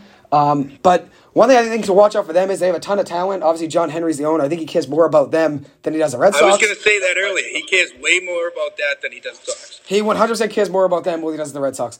But I do like Liverpool. If I had to pick a team between those two, I'd go Liverpool. Obviously, Man U, them being rivals with them, it's tough to obviously uh, to have two of those, you know, same in the same household or you know in the same family, uh, which is tough. Oh, hey, pick- Joey, they, they, they get into fistfights. it gets really yeah. do. Premier League soccer, they take pretty intense. Even soccer in Europe just in general. Which Aaron has a. Liverpool tattoo. Who does? Aaron. Oh, your buddy Aaron. Yeah, yeah, yeah. I don't know. He had it. It's him. That's a, he's the big uh, Liverpool fan. Yeah. I respect that. I like Liverpool. If I had to pick one, I'd go with them. Mo Salah, absolute beast. Um, a couple other guys my sister's a big fan of. She watches every game actually. So my sister's one. You're talking about getting up early Sundays. She'd watch that over a Giants game. So crazy right. to hear it. I, I'm, I'm going to have to run in a second, but I want to end with this. We should have a mini hockey tournament coming up pretty soon. I'm with it. Hey, I'm with it. Hey James, before you leave, one last second. I Want to give you a quick question. I'm going to give all of them it. You can get you can answer first. Favorite Boston athlete in the history of Boston sports? Who is it? David Ortiz. I like it. I like it. I was going to go top three. I was going to go top three, but you're busy. You got to get going. I get that. But Top three. Hold on. No, no, no. Let me think. Tom Brady. All time.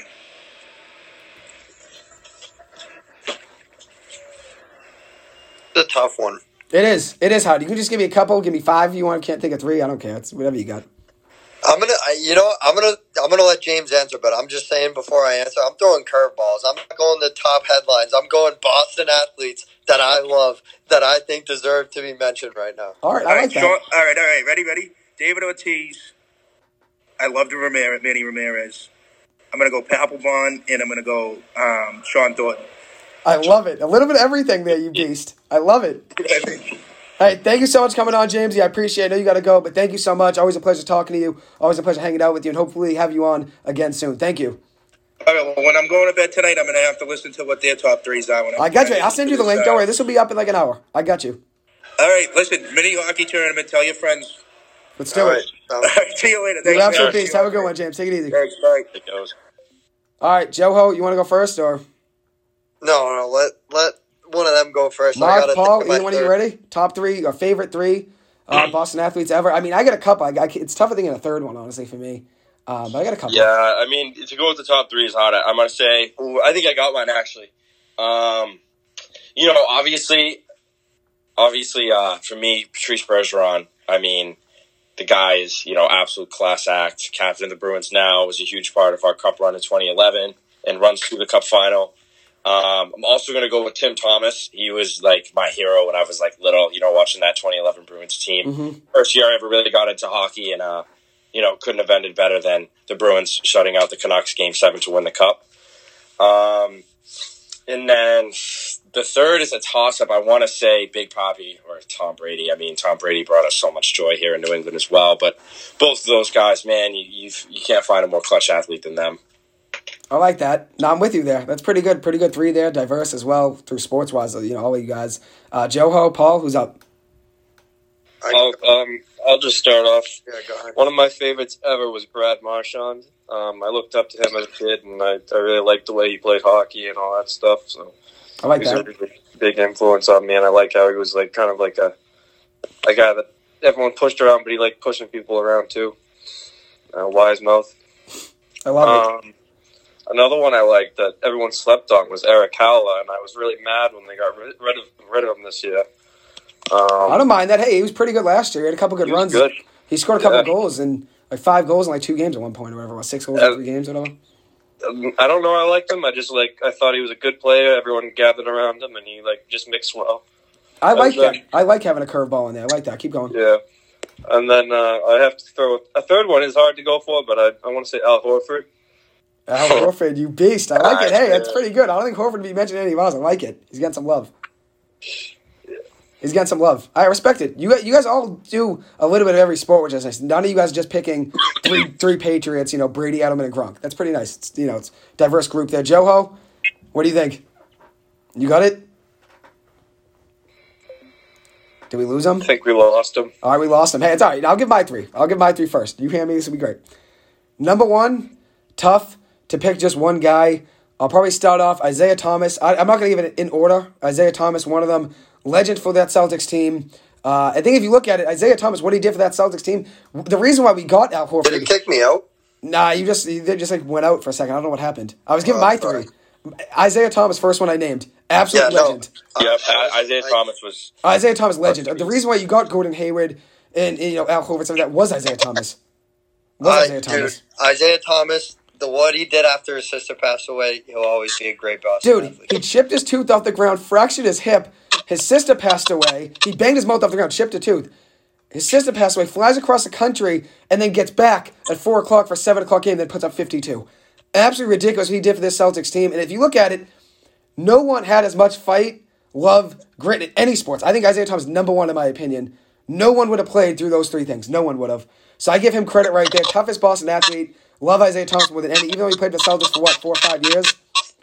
Number one favorite Boston athlete ever. I'll put him one. Honestly, I didn't rank him at first, but I'll have him at one. I'll give a current guy, just have a current guy, Alex Verdugo. Put him in there. Little wild card there. Love Verdugo. He's the reason I watch Red Sox, even when they were out of it uh, in September this year. Hopefully, we sign him long term. We still got a couple years left. Um, Alex Verdugo's two. Three's the hard one. I think that's I think that's tough for all of us. I think honestly, it's not easy picking a third. If I had to pick a third one, hmm, this is tough. This is hard. I, I mean, David Ortiz is an easy one to go with. Growing up, I was a big Manny Ramirez guy, so I'm going to go Manny. I'm going to go Manny. Manny. I Alright, can't Joe. even pick three. You I'm just gonna throw out some names, and you guys can talk about any of them if you want. But I'm just going Isaiah Thomas, no brainer. Unreal. David Ortiz, no brainer. Unreal. Tim Thomas, no brainer. Yep. Patrice Bergeron, no brainer. Yep. I'm going Jacoby Ellsbury. Dog. Yeah, dog. Dog. Such a good dude. Curt Schilling. Dog. Curt Schilling Yep. should be in mine, just being a beauty. I'm going. I'm going Paul Pierce. Dog. You're too young to even know who Tim Thomas is. Who's Curt Schilling, Paul? I don't know. Exactly. He doesn't like the Red Sox, though. He doesn't care about the Sox Uh, much. All right, and um, let me let me throw another one in. Did you say Mat- Papelbon yet? Daisuke Matsuzaka. Dice Yeah, K, you Matsuzaka. beast. I love The it. beauty. Dude, I've never been in Fenway. I've been to a I've been to a World Series Dodgers Red Sox game. I have not been to a more electric game than when Dice K Matsuzaka was coming out of that bullpen and everybody in the freaking stadium was going Matsuzaka, Matsuzaka. So He was I an beast. Matsuzaka. And then to top it off, we'll go Sean Doran and Milan Lucic. Okay, I like it. You gave a nice, nice realm there. You gave, give every sport touch of everything. Uh, one, one person we did all forget. We all forgot a couple actually. We all forgot two. Oh jeez. Joey and Ryan Hosea, baby. They're in mine. They're in my favorite Boston athletes ever. I'll throw them in. Love it. And then Paul Guerard too for his men's league games. I love those. Of course. Paul actually thinks I don't enjoy Do we, going to them. I hey, do we have more times. time or, or Dude, we yeah, we're good. The kids, there's no one else coming in. We got time here, so we can keep talking if you want. You guys are free. All right, I, I got another topic I want to bring up real quick. Go ahead, shoot them. Go. What do, what do you guys think about the the NBA doing a mid season tournament? Dude, yeah, I don't understand it. Here's the thing. I know that they want to do it. Is that something? Oh, it's not official yet, but It's not official. They're in the works of No, it, right? it is a thing though. It is a thing. It's gonna be, yeah. Um, I don't What know if I like it exactly though. is- What exactly does it entail? It's like a tournament. You get a trophy type of thing, and like yeah, no. It's the, a in tournament between all ten teams, all thirty teams. They play eight games each or something. Yep, and then you. It's basically just Top eight a seeds tournament to overall see play. who's the best team like mid season. That's interesting. That How does sounds it like affect money, legacies? I mean, Mike, Mark, these are a money pull. these are ten regular season games, Mark. So if you Yeah. play eighty-two regular season games, you're playing eight of these. It's basically like the regular bean pot, games. except the NBA. Like, Basi- yeah, no, essentially. exactly. Yeah, very good point. Which is which is crazy because, and I Yeah, like okay. exactly how does it affect legacies? Because like, say you do this, say, say now that guys like that are just rising now, you got Jayson Tatum, top of the league, whatever, whoever else that is a young talent. Like, say they get four mid-season titles and you know two championships. Like, what does that mean? If you know what I mean? Because like Yeah. you got Michael Jordan that wins six regular rings, like that's obviously more than like a four regular season tournaments. I just think that's where it gets. yeah, that is interesting. I didn't think of that though. It's a good point. That is a good point. Yeah, Do you even play? because obviously the guys who have already played can't add, you know, those reg- regular season, like mid-season titles to their resume. And I think that's another reason I, I didn't necessarily like the idea of the NFL adding the 17th game. Because eventually, you know, a lot of like the passing records, the rushing records, you know, the touchdown records are all going to be broken because you're giving guys an extra 60 minutes Yeah. of football to capture those titles, you know? And look, you almost saw Cooper Kupp break um, Calvin Johnson's record, and I really liked what he said last year. He said, um, you know, what he did in 16 games shouldn't be shouldn't be compared to what I could do in 17. You know what I mean? Right. And so I thought he was kind of a class act for that. He's always been that kind of player. But you know, it, it just brings up the same point. There. You know, how how does that does that even add to the resume in some people's minds? I That's mean, the thing. It doesn't add to a team's goal because at the end of the day, if you have a guy that's hurt, that's a little banged up, you're going to rush him back for the tournament? Probably not. I, I was that's what I was thinking. Like, do you even play your top players in that mid-season tournament, or do you wait for the postseason to make sure that they don't get hurt? So You those know? regular season, those count as regular season games. I get. I think. I think it counts They to do? 82 record. It's just Yeah. the playoff games won't count. You know, in the tournament playoffs, but it'll count as your regular season record. So I guess they'll still play guys. But I don't think you're gonna rush guys back. I'm with you, Paul. I mean, do you just play guys, your best guys? Do you? I don't know if the tournament's gonna be. You play every day, like it's you know AAU. Like I don't know what's gonna be. You play. I don't know what it's gonna be Yeah. like. What that entails, but obviously those details are important in knowing what you know what the itinerary is of it. But who knows? I mean, if they, you know, it'd be cool if they did a bubble like situation. I kind of like the bubble. I thought it was kind of sick. The bubble, the bubble basketball was insane. Dude, it was sick. it was. It was actually It was pretty sick. insane, but the players hated it. They didn't get to be around their wives. their Yeah, I don't like that aspect. Obviously, it happened for a reason. It was a once in a lifetime thing. But there's no way you could convince you know the. the No, no, I, I No. totally a hundred, hundred percent agree. bubble, the bubble was sick. I just thought it was It cool was that they were all cool. It together. was cool. I don't was cool. that they were all considering the together. time and everything like that, and the fact that you know they could have that championship and you know still play basketball and entertain everyone everyone else who was still staying at home. It was it was it was, it was a good time, uh, but uh, so I, I can agree with you there. Um, hey, one last topic I want to, and this is another transition here, which I love flying from left to right. So we talked about Brady, maybe him being, maybe he being done. Aaron Rodgers losing three weeks in a row now to the Giants, Jets, and Commanders. Aaron Rodgers, what's the future? What's Aaron Rodgers' future? I'll, I'll I'll chime in here first. So I had Aaron Rodgers in one of my fantasy leagues, and I traded him today. And I think that should tell you how I feel about that team, how I feel about that offense right now. I am completely down on Aaron Rodgers. I think a lot of the uh, you know Sports Center segments have been talking about you know Rodgers and Brady like this is the worst stretches they've had in their careers, you know, and it's happening at the same time. Like, what do we think? And I think for Brady at least, and I mentioned this earlier, at least the answers to the struggles are on the team. The weapons are still there. You know what I mean? For Rodgers, you know, you just let your best weapon walk, and Right. that offense, you know, hasn't looked the same. You you put them up against a Washington team who has a secondary that has struggled horrendously throughout the course of this year, throughout the course of many years. Can't And- score either. They can't do anything. yeah, right. and, and, and they can't get the ball moving. You know, like they, they, you know, you got guys who are dropping the ball. You, you know, and they have two of the best running backs in the league, and, and they still couldn't get it done. I mean, that was just pathetic. And also, you know, they're playing against the backup, who, to be in fairness, Heinicke has started for that team in the past, but still, like, you know, Rodgers, that is not a game that historically, you know, he's going into, and, and, and, and they're going to lose, especially in that fashion. You're right. That was that was a bad, bad loss. To, So I, I don't know what's going on in Green Bay. Um, I, I still believe, you know, Rodgers back to back MVP. He's one of the most skilled, um, you know, athletes, quarterbacks ever. quarterbacks of our generation ever, honestly, as well.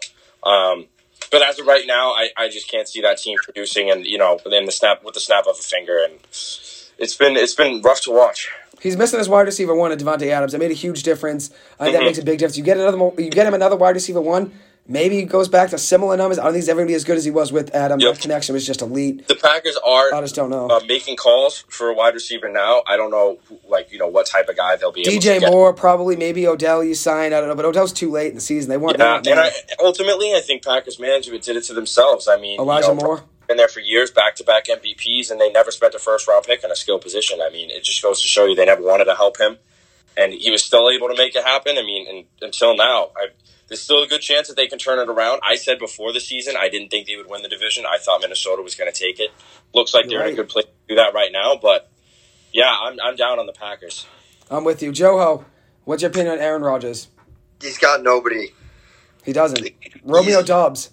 He's down Shit's Creek without a paddle, and Yep. and there's no there's no ifs ands or buts about that. And I mean, I would just hate to see this be the end of him. You know, Yeah. like I would I Yeah. would just hate to see it, but uh, very well could happen.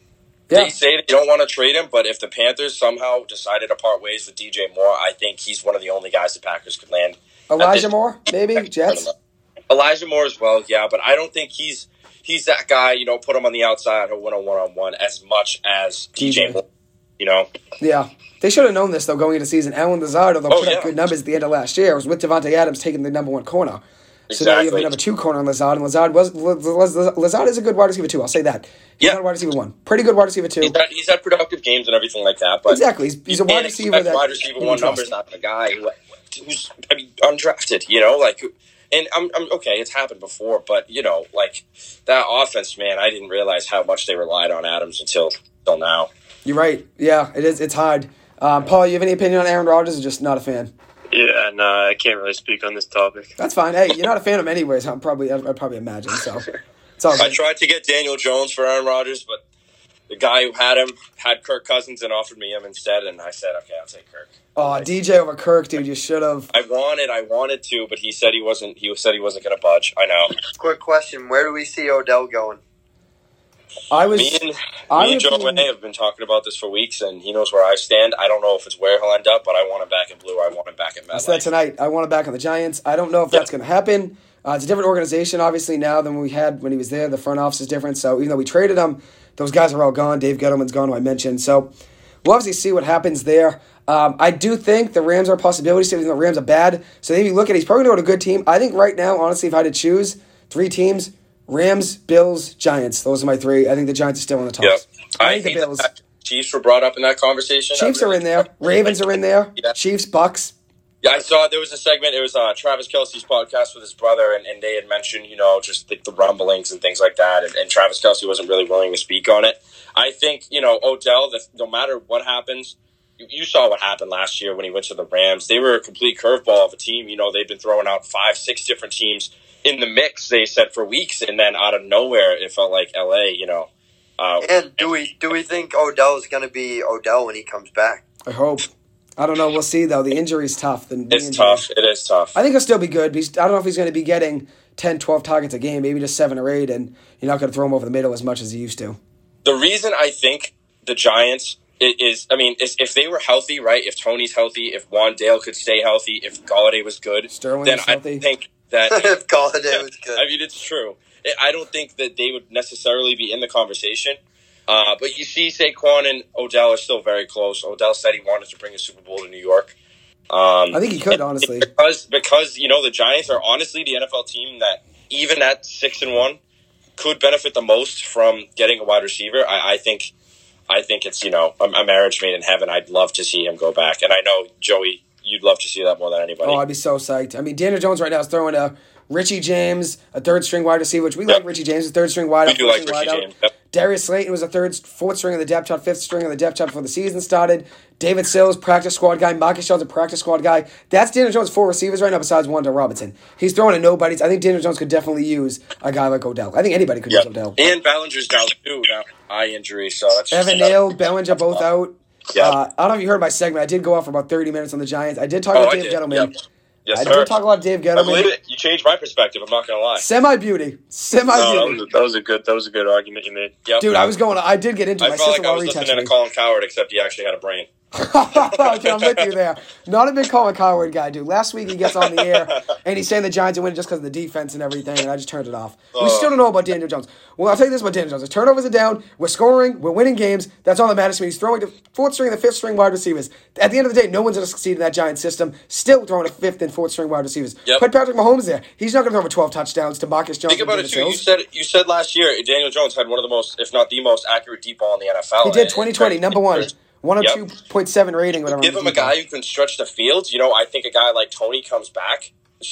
Man, that offense that you could add another layer to that offense. It's already already been winning games. Hey, we're talking football. We didn't mention, but this is a throwback. This is like, I don't even remember when, like February 2020 maybe. We had a 10 10 game, me and Paul versus you two. Mark and Joe versus me and Paul. That game was never finished. I checked Yep. the line in Vegas today. Me and Paul have the ball and we're still favored by a touchdown and a half. So, 100%. because it's win by two, we're 100%. Favored. I I'm with don't know about that. I might have to get back in the gym and get ready to, uh, get- you know, get some cardio and be ready to lock up Paulie again. Paulie threw, No, no Paulie's like chance. eight All, all I'm gonna say is I was on the field today, had my cleats on, had my gloves on.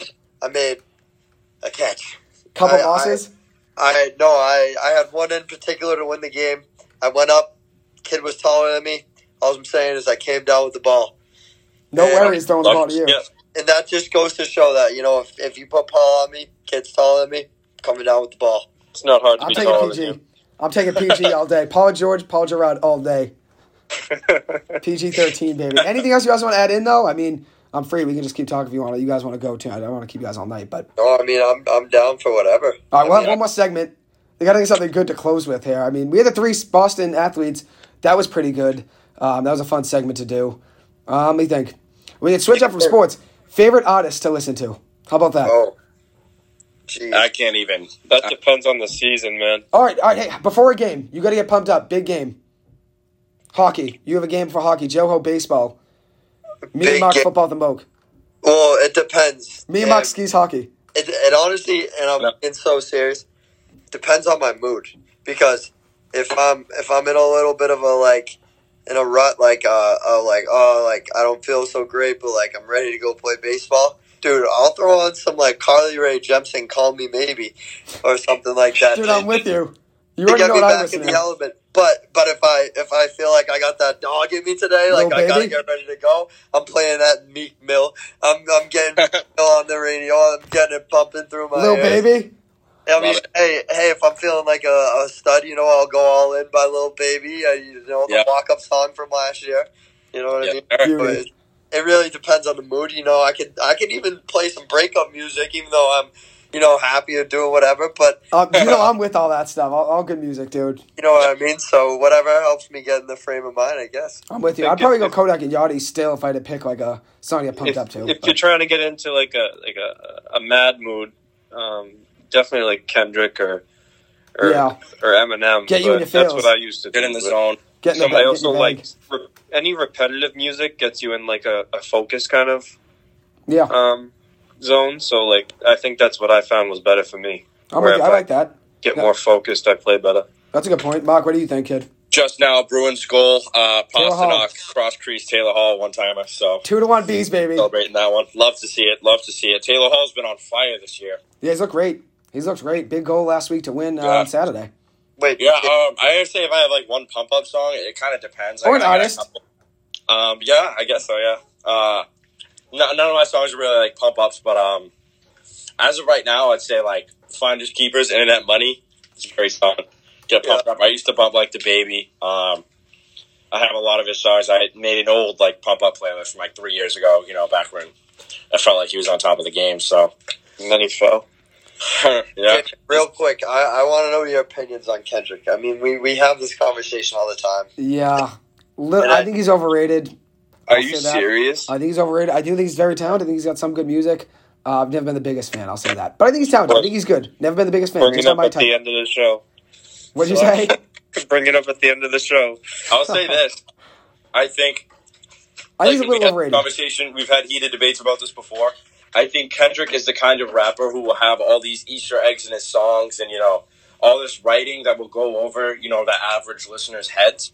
Um, but because you know he's a rapper and he's been in the game and entrenched in you know that lifestyle for so long, that's what really adds to like you know his his music and everything like that. Um, but you know, if, if you're someone who's coming for the melody and uh, isn't necessarily there for the story or the intricacies of the music, then Kendrick isn't necessarily for you as.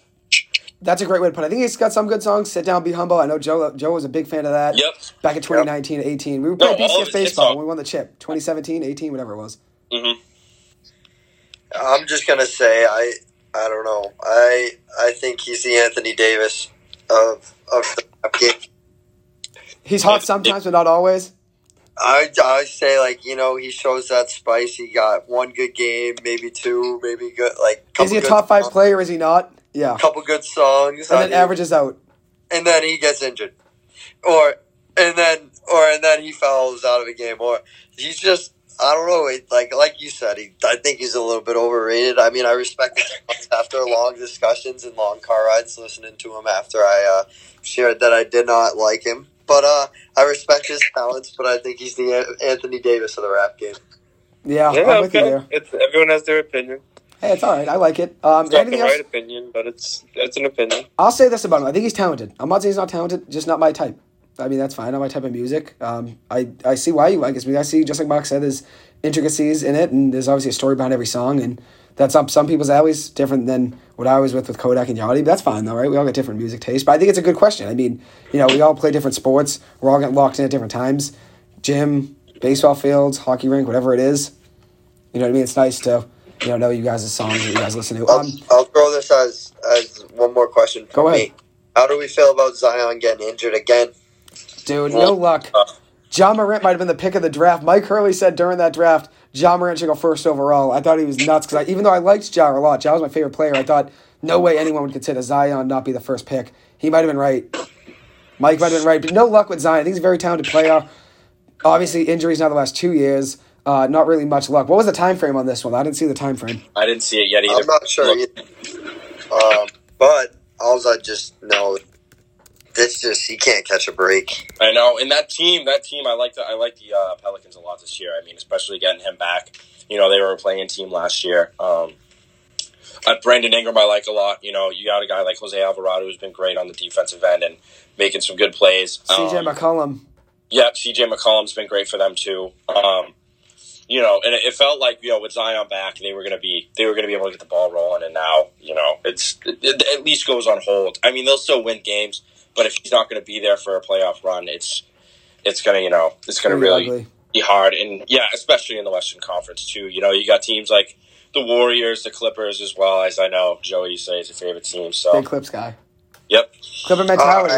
I, I will say I just did some research. It's it's not a major injury, but I Hip guess contusion, right? Yeah. Still, still any injury with him though. Once he gets hurt, he stays hurt. So I, any injury Yeah. with him's tough. It's just like uh, Sterling Shepard, Anthony Davis, uh, Robert Williams. Once they get hurt with anything, they're out a while. Yeah. They're out a while typically. But anything else you guys want to add in before we close? I don't want to hold you guys all night, but uh, I know PG's got some work to do. I'm sure. Mark's watching the bees.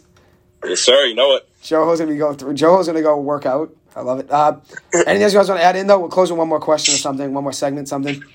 Anything, Mark? You got anything crazy?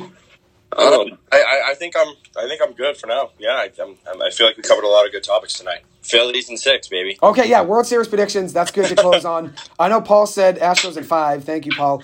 Uh, I got Phillies in six. Joe, what do you got? I need the Phillies to win. I I would just say this: the Astros they have a lot of great talent, but I will never, until the day I, the day I leave Earth, the Astros after they cheated like that. I'm with you. Yeah. As a fellow Actually, pitcher too, I'm not a fan of prediction- cheating. I'm going to change my prediction. I'm going to go Phillies in seven. Okay. I think it's going to be a hard fought series. Like you said, the Astros haven't lost the playoff game yet. I don't know how they'll respond when they do to the Phillies because yes, the Phillies are like that. But then I think on paper, you know, you look at the Astros, their pitching staff, everyone like that. I think that overall, the Astros, you could say, and you can make an argument that they're the better team. But I said this the other night. I'll say it again. I think the Phillies caught lightning in a bottle. You hit the nail on the head, Joey. You said it before everyone else did. Bryce Harper, right now, best player in baseball. And I, I think the Phillies take it. I think if it goes to that, you know, magical seventh game, I think the Phillies will pull it off. So, they got the pitching. I mean, both teams are really good pitching at the Yep. end of the day. So they got the pitching. We'll see what happens there. Paul, your prediction was Astros in five, correct? Uh, I was just joking about that. I do want the Phillies to win. Um, I don't know much about baseball, but Phillies in what? Well- six, seven? yeah, I'd say six or seven. There, I, I think in the in the very finals, it always usually goes to like seven, six or seven. Well, more money. The leagues love Yeah. that. So I'm with you there. They love that. It's more money, more games, more ads on TV. Yeah, I was gonna say, eh, I wanted to talk about that real quick before we get on. Do we do we think that the playoffs are rigged, based, or at least the finals?